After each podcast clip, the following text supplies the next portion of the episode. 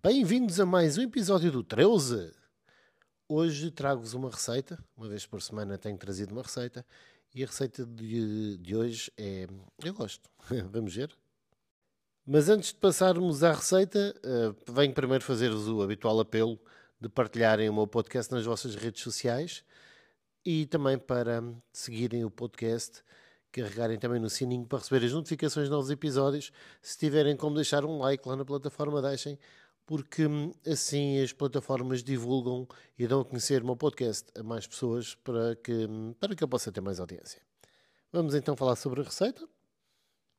Bem, quer dizer, primeiro, obrigado, não é? Fiz o apelo, não agradeci. Obrigado. Uh, vamos então passar à receita do gelado de morango com chocolate. Ou então, não. fica ao vosso critério se querem ou não chocolate. O chocolate fica para envolver, fica na parte de fora. Fica ao vosso critério. Isto é uma receita que demora mais ou menos 25 minutos a fazer, mais o tempo de refrigeração. Preparados uma receita para 6, 6 pessoas. Para 6 pessoas, vocês vão precisar então de 600 gramas de morango, 12 colheres de sopa de água, 3 colheres de sopa de açúcar e vão precisar, se quiserem fazer a parte do chocolate, uma tablete de culinária, de chocolate culinário, peço desculpa, 120 gramas. A primeira coisa que vocês têm que fazer é comprar formas para os gelados. Se não tiverem, há, há diversos sítios onde se vende, sendo que já vem também com os pauzinhos em plástico, que é, para, é a tampa da, da, da, própria forma. Então, uh, vamos lá ver o que é que é para fazer. A primeira parte é lavar e arranjar os morangos e logo de seguida triturá-los. Fazem, portanto, um puré com os morangos.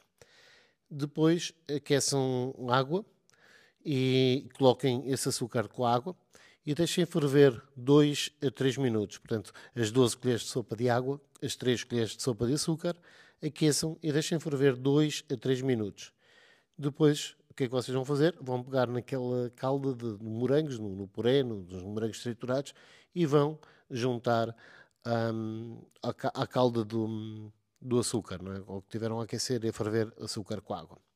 Juntam isso tudo, depois vertem o preparado para as formas de gelado e fecham com os pauzinhos, obviamente. Levam a solidificar, deve solidificar no mínimo 5 horas no congelador. Okay? Entretanto, para a parte de chocolate, é derreter em banho-maria, por exemplo, ou no micro-ondas, quem quiser. E a melhor forma é passar o gelado diretamente na, no, no, no, chocolate derretido, o gelado no chocolate derretido, tirar rapidamente, vocês também não querem derreter o gelado, só para fazer uma cobertura e levar a congelar novamente, ok? Para congelar, uh, levam, há quem deixe secar o gelado primeiro e depois coloque no congelador, há quem coloque no congelador, mas espetado de maneira que o chocolate não fica de cara em nada.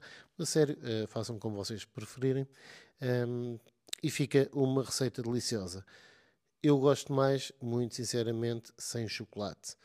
Gosto dos gelados de fruta, só gelados de fruta, mas fica, fica muito bom, ficam deliciosos das duas maneiras. Esta foi uma, uma ideia de, de verão, não é? Mais uma receita de verão. Espero que gostem, espero que sentem um repto fazer esta receita. Até ao próximo episódio. Obrigado.